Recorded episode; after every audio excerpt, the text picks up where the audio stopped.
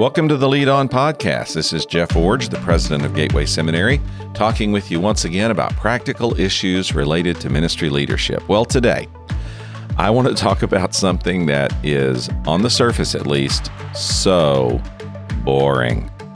I want to talk about using governing documents in your ministry organization. Now, as I said, what could be more boring? Well, they're only boring if you don't have them, or use them inappropriately, or don't fully understand how valuable they can be to your church or to your ministry organization. So, today, I want to start what I think is going to be a two part podcast on using governing documents. Today, I want to talk about what types of governing documents are helpful in ministry organizations and the benefits and the problems uh, with these, and then maybe some suggestions about how to write or revise your documents if they're in need of some help. So, the first thing is let's overview the types of governing documents which are helpful in ministry organizations. And the first one is something called your Articles of Incorporation.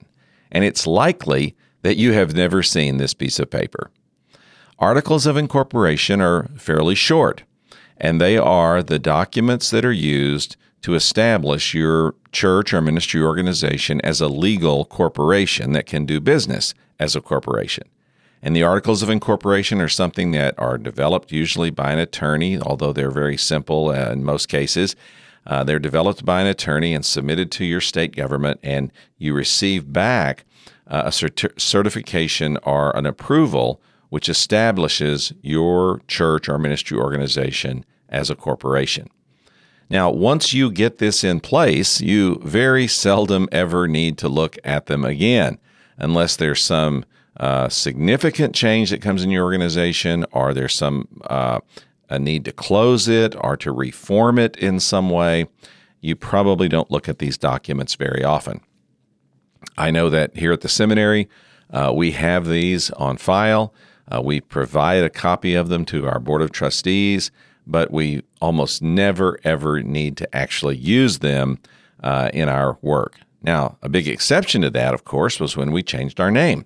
When we came, uh, we, we, when we moved from being Golden Gate Seminary to Gateway Seminary, um, this required some revision, even to those articles of incorporation. And so they are a living document and something that you have to keep up with, you have to uh, use appropriately, and you have to re- revise occasionally but they aren't something that you use on a week to week basis in your church or organization. So, the first type of governing document is an Articles of Incorporation. The second is a doctrinal statement. Every church or ministry organization needs some kind of doctrinal statement to give, its, give it form and to give it some parameters uh, that determine uh, its beliefs. Now, today we're we're not going to have time to go into all the different things that might be in a doctrinal statement and all the reasons uh, why certain doctrines should be in there and perhaps certain doctrines not. But what I do want to address today is one fundament, fundamental question, and that is should you as an organization write your own doctrinal statement, or should you as an organization adopt a doctrinal statement from, that someone else has put together? Now, if you're an organization like Gateway, where you're wholly owned by the Southern Baptist Convention, then the answer is very simple. Our doctrinal statement becomes the doctrinal statement adopted by the Southern Baptist Convention. But what if you're a church or a ministry organization that doesn't have that kind of uh, denominational alignment? Well, you'll need to write your own or adopt one that's been written by someone else. Now, this may surprise you uh, given the fact that, uh, that I love to write, that I've published a lot of books and materials, and that I think writing is a very significant part of our ministry, this may surprise you, but I would advocate that you not write your own doctrinal statement, that instead you adopt one that's been written by someone else. Why? Because no matter how hard you try, if you write your own doctrinal statement, it's going to reflect your own doctrinal perspectives and your own doctrinal prejudices. It's going to reflect maybe some narrowness in some areas where you may not necessarily need to be narrow, and it may actually miss some areas that you really do need to include. This is the wisdom of a doctrinal statement that's written by a group, uh, something that's put together perhaps over a period of several years of reflection and debate and argument and discussion. When you finally come to something uh, in a group context that's adopted by an association or a convention or some group of churches like that, then you likely have a doctrinal statement that's going to be much more balanced, much more thorough, and much more complete. Now, there is certainly nothing wrong with writing your own doctrinal statement. You just have to recognize the limitations of that if you do so. And adopting something that's been put together through a much broader process is often a wiser course of action. So, the first type of governing document is Articles of Incorporation, and the second is your doctrinal statement. A third is something called bylaws. Now, you may have heard the phrase constitution and bylaws, and that's really a dated language or even archaic language. Uh, in the old days, your constitution established your uh, identity, but now your articles of incorporation are required to do that. And so you really need a set of bylaws more than you need a constitution. Here at the seminary, we have an Articles of Incorporation, and then we have our bylaws, and those are our two legally governing documents. Now, bylaws are the rules an organization adopts to govern its own function. They're much more specific than an Articles of Incorporation in that, in that they spell out how the organization does certain things. For example, how the organization uh, chooses its doctrinal statement, how the organization chooses its leaders, how the organization uh, allocates or determines who spends its resources. These are things that are typically covered in the bylaws. Now, bylaws can be amended, uh, usually fairly simply by a majority or a two thirds vote, depending on the issue and depending on what the bylaws themselves may say. Uh, bylaws are more of a living document than the Articles of Incorporation. They're something that does need to be updated regularly and is used frequently in decision making uh, by organizations. So, bylaws are those useful tools that you create uh, that give you the rules that govern your actual operations. And so that's why a set of bylaws for a seminary might look very different than a set of bylaws for a church, which might look very different than a set of bylaws for a nonprofit organization or some kind of uh, parachurch ministry. Bylaws are really tailored to the functionality of the organization, and they help to give an organization form and function. Bylaws spell out things like what happens if the leader resigns, or how do we get new board members added to our mix, or what kinds of decisions are reserved for certain groups in the uh, in the in the organization. And so bylaws can be very helpful at minimizing conflict and at giving direction and at helping people to understand how organizations work. Well, besides articles of incorporation and a doctrinal statement and bylaws, a fourth very helpful type of governing document is a personnel manual.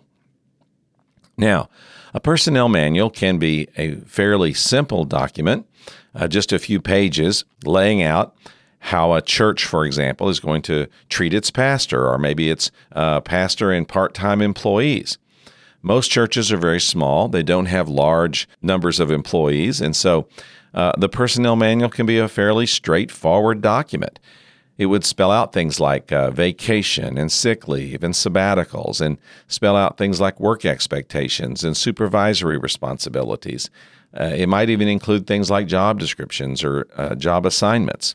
So, a personnel manual can be a fairly simple, fairly straightforward document that looks more like a personnel handout than a full blown manual.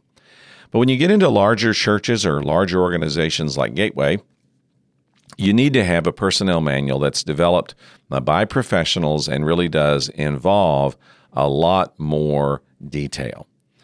Here at the seminary, we have 150 employees, which means we're subject to almost every uh, HR rule, law, and regulation in the state of California and also in the other states where we have employees. And so our personnel manual has to take into consideration all of those things. Now, you may not know this, but your church insurance company or your ministry insurance company will actually help you with your personnel com- manual, oftentimes free of charge. Ours does here at the seminary. Uh, why? Because they want to mitigate risk and eliminate lawsuits and save themselves money in the long run by giving us a better set of policies to work with uh, every year. So here at the seminary, we, revalu- we revise and evaluate our personnel manual every summer. And we readopt it every year on August 1st in uh, conjunction with the beginning of the new academic year and the new uh, uh, budget year here in our school. So, personnel manual is a very important governing document that helps you to understand how to administrate the people who work in your organization and make sure that you stay abreast of things like legal requirements or uh, laws, changes in the laws, uh, important regulations, and those kinds of things. It also spells out some individualized things that are just unique to your organization. Uh, for example, here at Gateway, we have some specific policies that are in place because we're a multicultural organization and we feel like those policies need to reflect the kind of organization that we are. We also have policies that are in place because we have employees in multiple states and there are different laws that govern things in those multiple states, and we have to spell that out in our manual so there's less confusion among employees when they see people doing things differently in different parts of the organization. So, another type of governing document that's very helpful is a personnel manual. Now, there's two more kinds of governing documents, but frankly, these are probably more common in larger organizations than they are in small churches. But nevertheless, they have some application that might be useful in almost any context. So, the fifth kind of governing document that's very helpful are what we call operations manuals.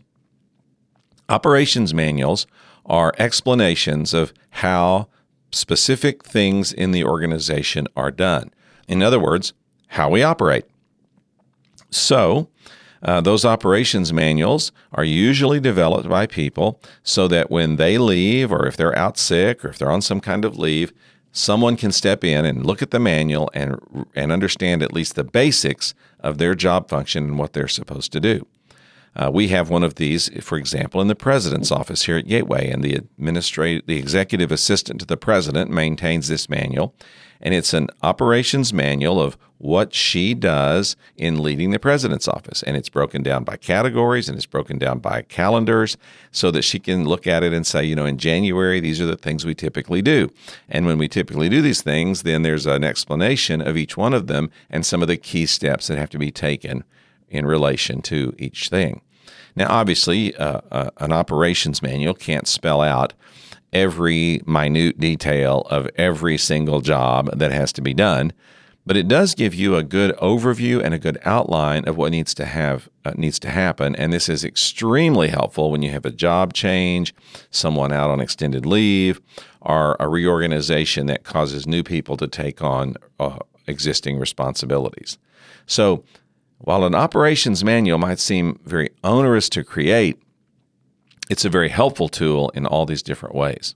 Now, the simplest way to develop an operations manual is just to have a person start taking notes on their own job. What did I do this week? And make notes in a manual and then keep doing that over the first year. And after a year, you'll have a working draft that you can then improve as time goes by.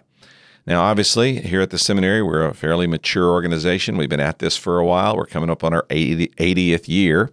And so some of these operations manuals have been in place for years, and they just keep getting updated and tweaked and handed down to the next person as people come into the organization. And then the final one of these types of governing documents is something called a policy manual. And a policy manual is not something that's really tied to a specific job or even to personnel. It's more just the policies that govern an organization. And these can be uh, general policies like on uh, building use and uh, hours of operation and, uh, you know, who can use the church for weddings. I mean, these are the kinds of person or excuse me, policy manuals that can be put into place that are also very helpful. So, there are six kinds of governing documents that I'm talking about on the podcast today articles of incorporation, doctrinal statement, bylaws, personnel manual, operations manuals, and policy manuals. Now, depending on your organization, you may not need all of these. You definitely need an Articles of Incorporation so that you are legally ready to do work in our culture. I think you need a doctrinal statement and you definitely need some bylaws. Beyond that, personnel manual, operations manual, and policy manual. These things are going to really be tailored to the size and scope and complexity of your particular church or ministry organization. So don't feel pressured today that you have to have all of these up to a certain level or a certain length or a certain standard, but just think through these and think of ways that you might improve your organization by having good documents in the categories I've described.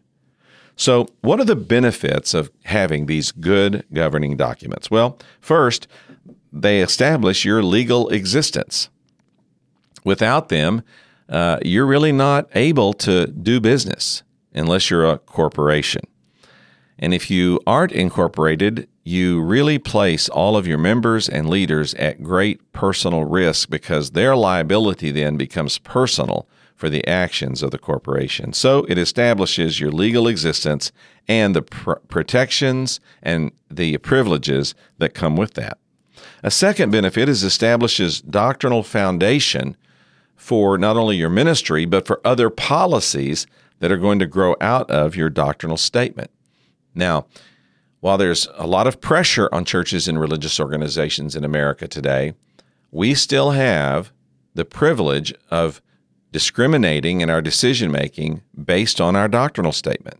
And so, having a good doctrinal statement really establishes your legal permission to say we do these certain things, we hold these certain convictions, we have these certain practices because we believe the Bible teaches it and our doctrine demands it. So it's important to have these statements for that reason. Another benefit is good governing documents define the rules and the methods and the procedures for a particular organization, and in fact, save a tremendous amount of time that's not wasted trying to reinvent the wheel every time a decision needs to be made. There are rules and methods and procedures, and those are distinct to a certain organization like a church or a seminary or a parachurch organization, and they give the de- definition of how that organization functions. Another benefit is Good governing documents create clear commitment levels and expectations for employees.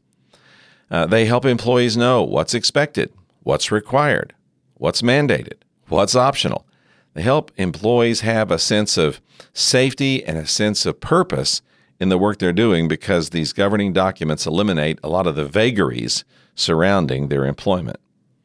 Another benefit is they provide continuity for employees during transition or during leave times, or as I said, when uh, uh, responsibilities are being reassigned somewhere in the organization. And then finally, another good benefit is good governing documents provide stability for decision making so that there is a sense of calm about how a lot of decisions are going to be made because we know that this is the procedure we're going to use, or this is the process that's been outlined, or these are the rules that have been agreed to before the problem presented itself. And so we have stability in decision making because we have these good governing documents. Now, there are also, however, problems that can arise with misuse of governing documents. So let's talk about some of the problems and perhaps what we can do about them. First, the first problem with governing documents is they can become stale, meaning they contain arcane language, are out of date procedures, are in some cases even illegal policies. You know, laws are always changing, regulations always being adjusted. And so it's important that you make sure that your language in your policies is up to date and that your procedures are uh, reflecting current best practices and that anything that's changed legally definitely gets changed in your organization so that you're not operating outside the bounds of law. Some of these things are, are just pretty simple and straightforward. Like, for example, the Internal Revenue Service changes the uh, rules about reimbursing people for travel expenses and ministry expenses and work related expenses all the time. And so it's important that your personnel policies reflect those changes and stay in pace with those changes so that you're able to have uh, what you need done uh, in that way uh, appropriately. So, governing documents can become stale. Arcane language, out of date procedures, illegal policies, got to eliminate those.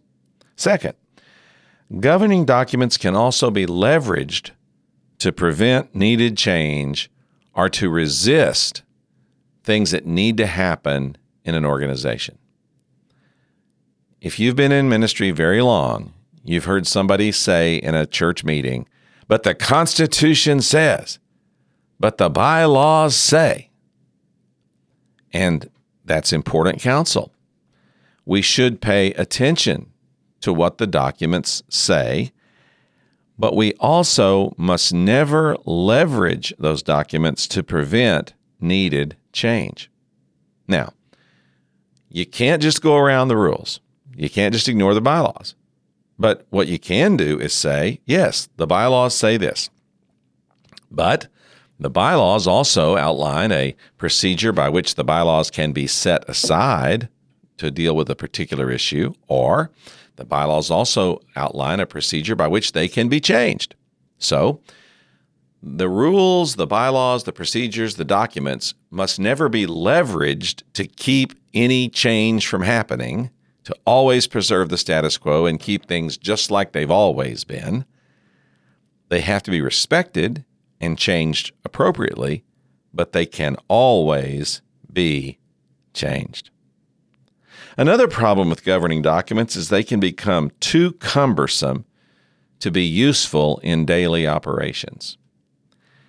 Now, because lawyers and others like to write long winded policies, our personnel manual here at the seminary has just gotten larger and larger and larger.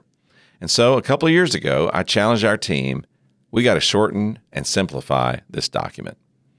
So I want it to be reviewed not just for accuracy and not just for uh, uh, competency, but I want it to be reviewed for usability. Is there anything in this that we can remove that no longer matters, that isn't an issue any longer, that we've moved on from, that really doesn't have anything to do with our, our current functionality? And you know, we were able to do that. We were able to take multiple paragraphs and, and in some cases, entire sections out of our personnel manual to make it a more streamlined document that we could actually use more effectively in daily operations. So, if your manuals, your policy statements, your rules get so cumbersome that they can't be actually useful, then they probably need revision and to be shortened. And this leads me to the last problem, and that is they can become do, too detailed. They can spell out things in such minute detail that they become not a guide to go forward into the future, but a constraining force that keeps you from being able to do anything different than the rules specifically prescribe. When you see a set of rules like this in an organization that's overly detailed and too controlling, that tells you somewhere along the way, one of two things likely happened. One, there was abuse by leaders, which caused the followers to erect a bunch of rules or to enact a bunch of rules designed to keep that abuse from ever happening again. And in this context, I'm not talking about sexual abuse, I'm talking about the abuse of power, the abuse of authority. That had to be stopped. Another related theme that's often revealed by too detailed of governing documents is a lack of trust or a loss of trust in the organization. The leaders have stopped trusting the followers, the followers have stopped trusting the leaders, and everybody's written a set of rules to protect everyone in the relationship. That's why union contracts, for example, just go on and on and on, page after page after page, in minute detail, because often there's a lack of trust in those relationships. When you see that same kind of thing happening in a ministry organization, That tells you trust is breaking down. So, we've talked about the types of governing documents that are helpful, some benefits of good governing documents, and some problems with bad governing documents or the misuse of governing documents. But let me close out the podcast now by giving you some suggestions about how to write governing documents or how to revise governing documents so that you have the best documents possible for use in your organization. Number one, determine the latest version of the document in question. Especially if you've been around for a while uh, in your organization, you know there may be multiple sets of bylaws and a couple of copies of the Constitution and some different doctrinal statements and even uh, different manuals, personnel operations, and policy that exist. So if you can, identify the latest version of each document in question and destroy or move away from all other versions. You can use those previous versions to help you understand the latest version, but just remember the latest version is the one you need to work from. So determine the latest version. And then, second, use the previous versions to help you understand the latest version, but always focus on using the latest version. Third, discern the core issues which have produced the document as it is. And also, then, discern the core issues the document still needs to address. In other words, as you read through a document, you may realize, wow, this is just all these different things in this document are about doctrinal problems. Have we had doctrinal issues in the past in our organization? Or, man, as I read through these documents, there are some core issues that aren't even mentioned in these documents. Well, maybe we need to bring those to the table to be addressed. So you start with the latest version. Previous versions serve as a, a guide or a reference to provide context for the latest version that you're holding. You evaluate that latest version from two perspectives. One, what's in the document that has shaped it to be what it is, and what's not in the document that really needs to be addressed as we try to work on this going forward. The next thing you want to do is use a group to finalize a revision. A group of leaders in your church can bring shared wisdom, stronger recommendations, a sense of check and balance. Now, certainly as a leader, you're going to, to spearhead this effort, and you may even be the primary scribe who, who, who makes the notes and puts the changes in and tries to find the language that's needed. But once you've done that and you've been working toward this revision, a next important step is to use some professional counsel to take a look at your document. Now, don't get alarmed by this. You don't need to spend thousands and thousands of dollars, but there are people, even in your church, who have professional expertise that can help you with this. There are people who have expertise in HR. There are people who have expertise in contract law. There are people who have expertise in managing personnel. There are people who have expertise who can look at the document and say, mm, boy, this concerns me, or man, I think we're missing something here, or wow, that needs to be emphasized even more strongly. And that kind of input from professionals can help you to bring even greater clarity to the document. And then finally, uh, in terms of writing the document, you're going to want to have a good copy editor, someone who really has an eye for language detail. Go through it and be sure that uh, it's really up to speed. And again, uh, this doesn't have to necessarily be an expensive thing or someone that you get an outsider to do. It might be someone in your church who has a good expertise in writing or editing and some ex- uh, experience with this, who's not really uh, reading the document for its legal background, but they're just reading it to see if it makes sense, if it's clearly written, if it has any grammatical or uh, or uh, writing mistakes that need to be corrected before you move forward.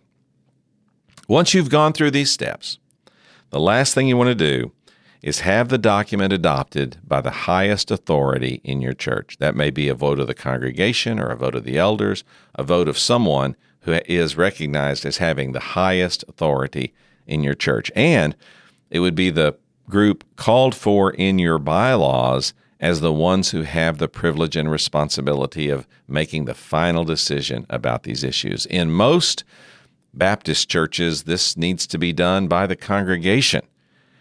Some will have delegated that to a smaller group, but most are still going to want to adopt these major statements at that level of the congregation. And organizations like ours, this, of course, would be done by the Board of Trustees or the Board of Directors, who's charged with leading the organization. Well, governing documents. What could possibly be more boring? I know just saying the words Constitution and bylaws makes your eyes roll back and you start dozing. Listen, ministry leaders understand the value of good governing documents. They're an asset for us, but they're only an asset if we know what they are, how to use them effectively, how to shape them so that they're really productive tools that we can use in our leadership roles, and how we have the capacity to recognize some of the limitations and move away from some of the problems that bad governing documents or the misuse of governing documents can cause. I've also given you some, some suggestions today about how you can take the governing documents you have and revise them, or how you can lead out in writing some governing documents for your church or your ministry organization. Listen, especially if you're in a church, your associational leaders, your state convention leaders, others like that can be a valuable asset to you to provide models, samples, and direction to help get this job done. Governing documents.